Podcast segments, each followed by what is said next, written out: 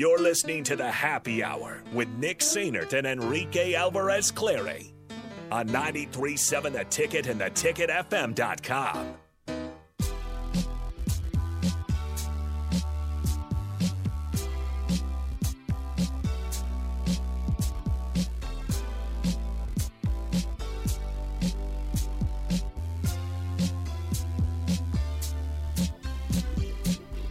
All right, back here on the happy hour 93.7 the ticket, the theticketfm.com.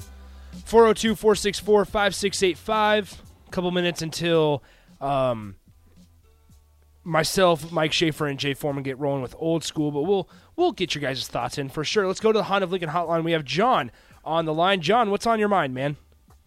Hey guys, how's it going? Good. What's up? Fine. So, if you're going to bring in a transfer quarterback in the portal, don't just bring in a guy to bring in a guy. Mm-hmm. I thought Logan played well against Iowa. I think the fourth quarter it was a combination of he made a few mistakes, but I didn't think the play calling was like it was in the first half.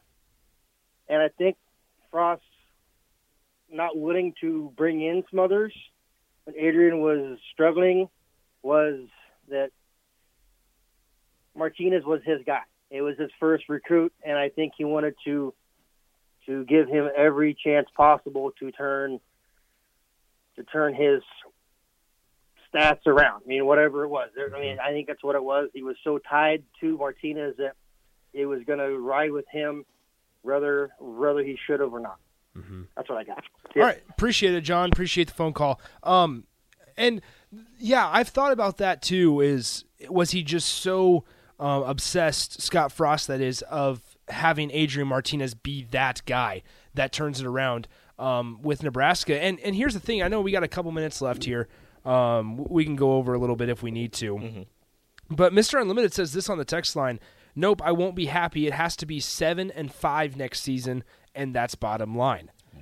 Nick, you're right for you're right. Time for excuses to be over. Um, okay, Nick, you're right. It's time for excuses to be over.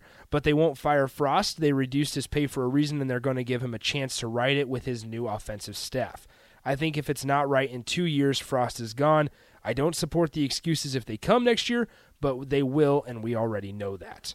See, that's a whole other conversation that I'm more than happy to have tomorrow. Um, and I, I will The look excuses forward to conversation? The the excuses conversation and the um just the expectations conversation because I, I'm so interested and it's going to be a topic to talk about for months to come here. I'm so interested in what is going to be enough next year to keep Husker fans happy. Mm-hmm. Because if you are, are like me, um, You want six eight. six and six isn't good enough. It's not good.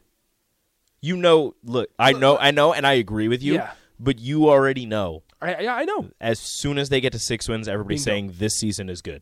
I don't know I- when they get to six fine. wins, but as soon as they get to six wins, everybody's like, "Yes, successful season, bowl game, let's go." But I agree with you. Six and six is not good enough. I think six and six is an improvement, uh, and I will be, I will be happy, but like I won't, I won't be ecstatic, and I won't think, "Yeah, this is it. This is the turnaround."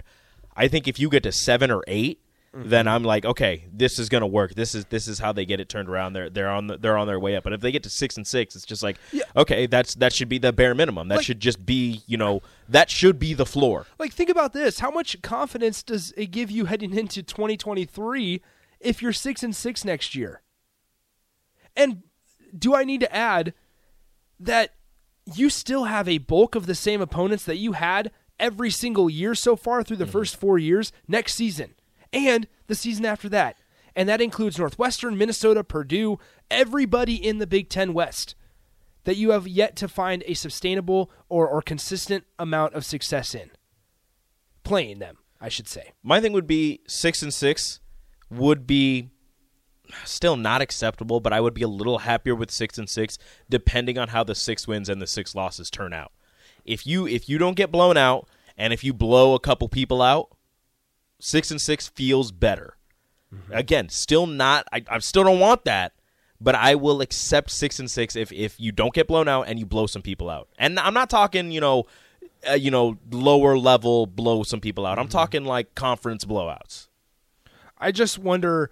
It's very interesting about how this is going to shake out, and w- there's a very good chance that once again, we, Husker fan base was separated on the Adrian Martinez thought this year. There's a very good chance that Husker fa- the Husker fan base is separated next year on whether it was a successful season or not, and it's going to be interesting to see. That is all for today. We'll talk to you guys tomorrow. See ya. Adios.